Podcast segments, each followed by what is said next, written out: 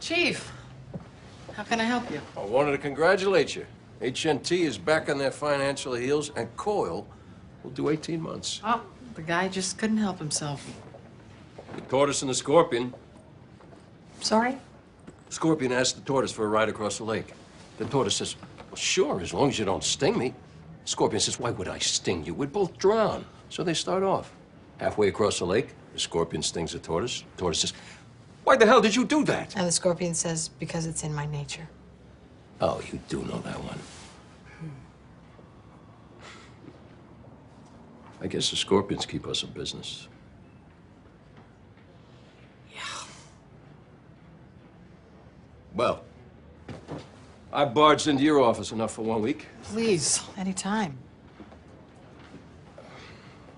I, uh. I guess I've been avoiding this for you. Every time I walk in the place, I think I'm gonna see Mike.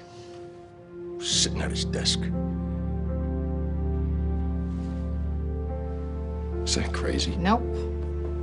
Not at all. I'll see you, Olivia.